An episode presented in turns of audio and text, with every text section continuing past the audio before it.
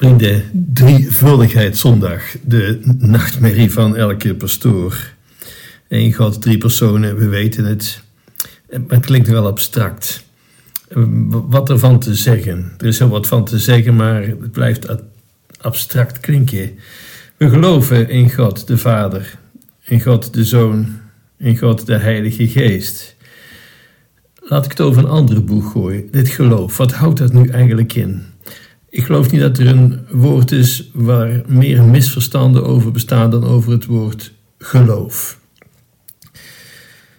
Dagelijks lees of hoor je wel iets in krant of media of waar dan ook. Geloof is onnozel, het is onwetenschappelijk, het is een kwestie van bijgeloof, het is naïviteit, het is iets aanvaarden zonder dat er een bewijs voor bestaat, nonsens, kinderlijk en, en noem maar op. En het is op grond van deze karikaturen dat mensen tot conclusies komen. De, verkeerde uiteraard. Meestal gaat het als volgt verder. Ik vertrouw maar op wetenschap. Dat is kritisch, dat is rationeel, dat is controleerbaar, dat is zelfcorrectief. En vervolgens gaat het dan nu nog verder. Is het niet geweldig dat we nu wetenschap hebben om de mens, om de wereld te verklaren? Geloof heeft aan de wetenschap altijd in de weg gestaan. Ja, bijna dagelijks hoor je dergelijke conversaties.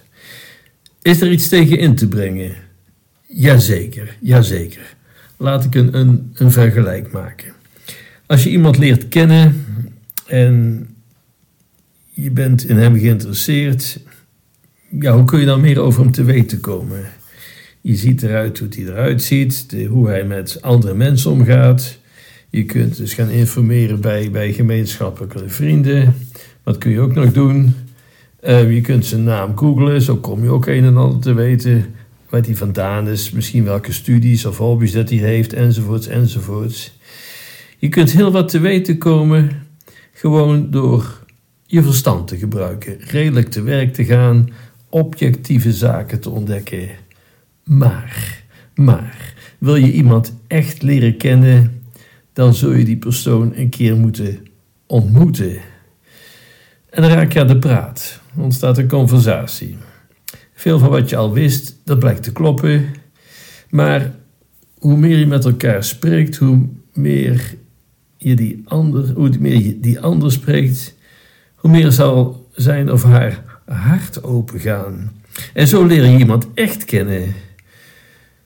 Zo zullen ze dingen over zichzelf onthullen, openbaren, hoe je het wilt noemen, waar je nooit op een andere manier achter zou zijn gekomen. Zo vertellen ze je dingen die uit het hart komen, die ze graag met je delen. En dan kom je op een punt. Geloof ik hem? Geloof ik haar? Of niet? Je kunt de dingen niet verifiëren. Op Google of wat dan ook. Dat soort dingen vind je dan niet. En dan moet je een beslissing nemen. Ja, ik kan hem, ik kan haar vertrouwen. Wat hij zegt is geloofwaardig, het klopt. Terug naar het geloof. Wil je God leren kennen? Ja, hoe doe je dat? Je kunt veel te weten komen over God door inderdaad je verstand te gebruiken, de reden, logica te volgen. Ehm, kijk bijvoorbeeld naar de schoonheid van de wereld. Kijk hoe alles op elkaar is afgestemd. En kijk, logisch redeneerd moet het zo zijn. Er moet iemand zijn die aan het begin van alles heeft gestaan, die alles in beweging heeft gezet. En die zelf niet door een ander in het bestaan is gekomen. Ja, dan hebben we het over God, de schepper, de, iemand die uit het niets alles heeft gemaakt. Dat is een Bijbelse notitie. Dit zijn overigens redelijke argumenten voor het bestaan van een scheppergod. Dat de, op basis van logisch redeneren kom je tot zulke zaken. En er zijn er heel wat geweest die, dat, die deze poging ondernomen hebben op grond van het verstand veel te weten te komen over God. Uiteraard kennen we Thomas van Aquino en recenter mijn helden Chesterton en C.S. Lewis. Wat Poirot, u kent hem, Sherlock Holmes, wat die zijn bij detectives, hè? dat is Thomas voor de theologie. Wat bedoel ik? Holmes, u kent de prachtige verhalen. Sherlock Holmes hoefde maar een paar aanwijzingen te hebben om tot bepaalde conclusies te komen. Um, briljant observator en analist. Sherlock Holmes wist van alles over iemand zonder die persoon zelfs gezien of gesproken te hebben, maar door logisch na te denken en bepaalde zaken te analyseren, te deduceren en tot conclusies te komen. Zo ook Thomas van Aquino, C.S. Chesterton, C.S. Lewis, eh, G.K. Chesterton, dat zijn de, de juiste initialen. Op grond van gezond verstand komen ze van alles te weten over God. En dat is goed, dat is ook mogelijk. De kerk heeft dat ook altijd gestimuleerd, ook altijd gezegd: authentiek geloofd vraagt nooit van je om je gezond verstand maar even uit te schakelen.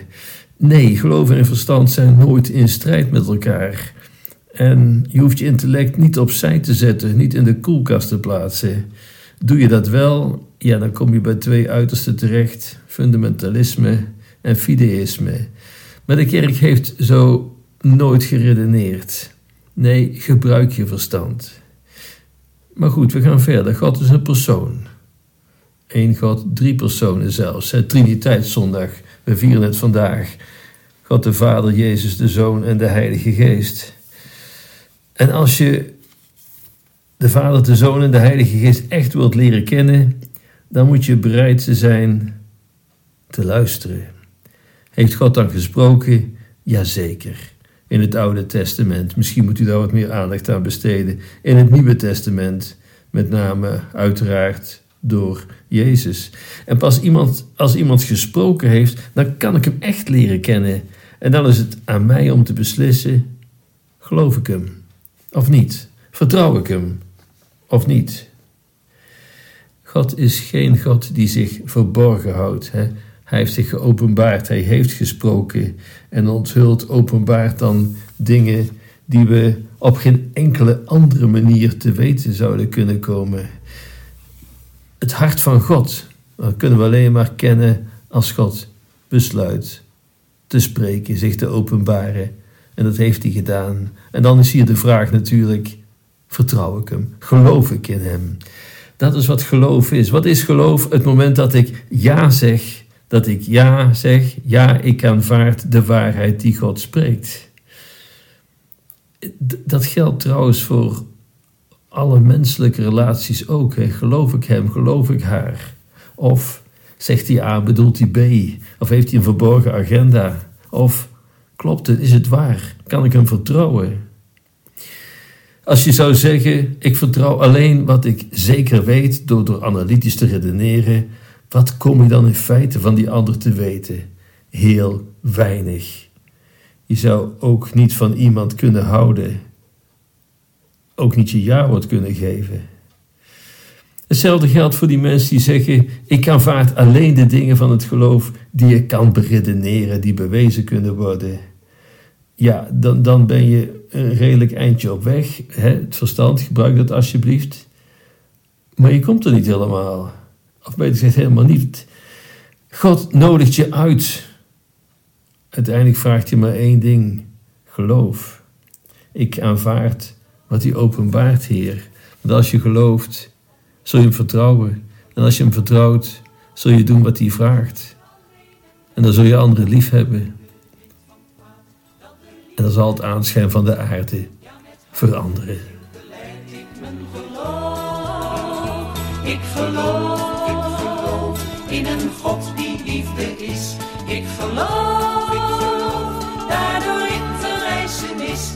Eeuwig zal ik met hem gaan in gelukkig voortbestaan. Ik geloof, ik geloof, ik geloof. Neem bijvoorbeeld ogen, wat een rijk gezicht.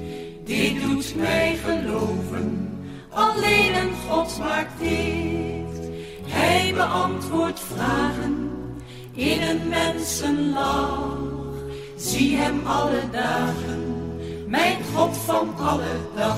Ik geloof in de goedheid van de mens. Ik geloof, dit is niet alleen een wens Dat het goede wint van kwaad, dat de liefde wint van haat. Ja, met hart en ziel beleid ik mijn geloof. Ik geloof, in een God die liefde is. Ik geloof, daardoor ik verrijzen is. Eeuwig zal ik met hem gaan, in gelukkig voortbestaan. Ik geloof, ik geloof, ik geloof. Ik blijf steeds geloven, ondanks twijfeling. Het gaat mij te boven, dat waar ik hiervan zing. Ik wil God begroeten, steeds weer elke dag. In de mens ontmoeten, dat dit zo blijven mag. Ik geloof in de goedheid van de mens. Ik geloof, dit is niet alleen een wens. Dat het goede wint van kwaad, dat de liefde en ziel beleid ik mijn geloof. Ik geloof in een God die liefde is. Ik geloof, daardoor ik verrijzen is. Eeuwig zal ik met hem gaan, in gelukkig voortbestaan. Ik geloof, ik